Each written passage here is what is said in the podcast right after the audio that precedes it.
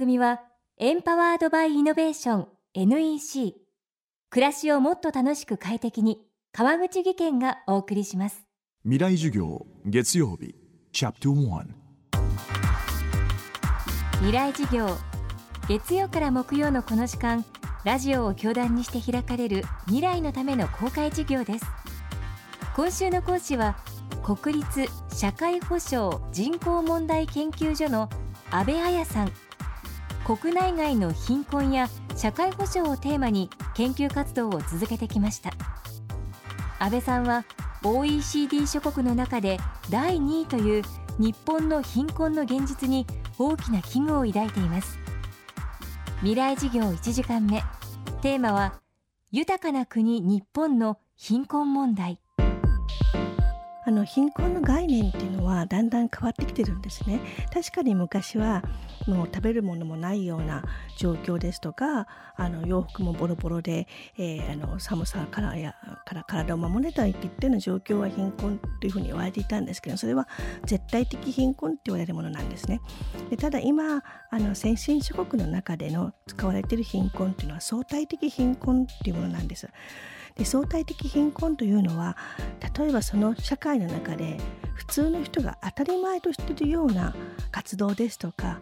社会参加ですとかそういったことができないといった状態というふうに定義されています。例えば電車に乗るにはお金がかかりますし学校に行くにはそれなりの洋服や制服や靴がいりますし体操着がいりますしそれはあの飢えてるですとかそういったよりかはるかに上のレベルの話なんですけれども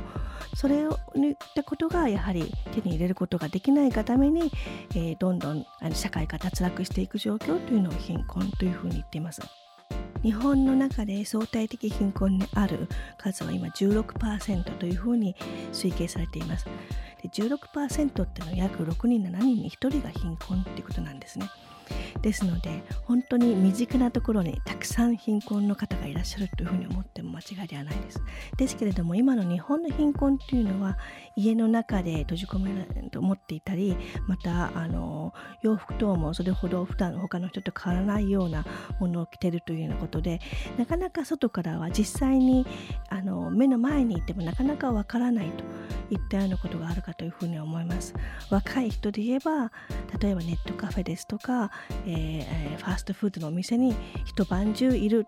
でただそこにたむろしてるのかなと思ったら実は帰る家がなかったとかそういった状況ですのでなかなか外から見てあああの人がっていうようなのわからないっていうのが現実だと思います。実は日本の貧困率はかなり昔から高くてですねもう80年代から高い方のグループに入っているんですね。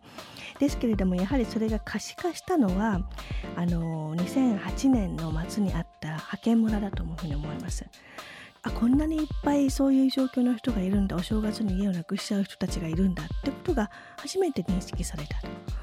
いったことかなというふうに思います。であの特に日本のケースで言えば見えていても見てそれが貧困だと認識しなかったといったことがあるかと思います。で例えば、えー、あの小中学生で給食費の未払い問題っていうのはかなり昔からあったんですね。ですけれどもそれがあの親が給食費を払うことができないんだというふうに認識する代わりにあれは親が怠慢で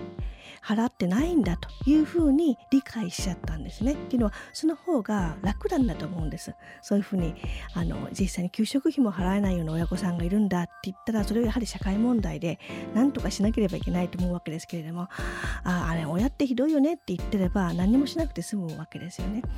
でそう言って日本は平等社会なんだからということであえて貧困ということを見ることをしてしてこなかった。それがやはり今あのいろんな形でツケとして現れてきてるんだと思います。未来事業明日も国立社会保障人口問題研究所安倍彩さんの授業をお届けします。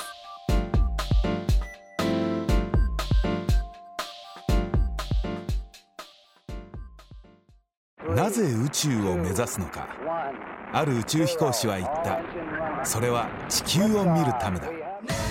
宇宙から地球を観測し地球の今を知り未来へつな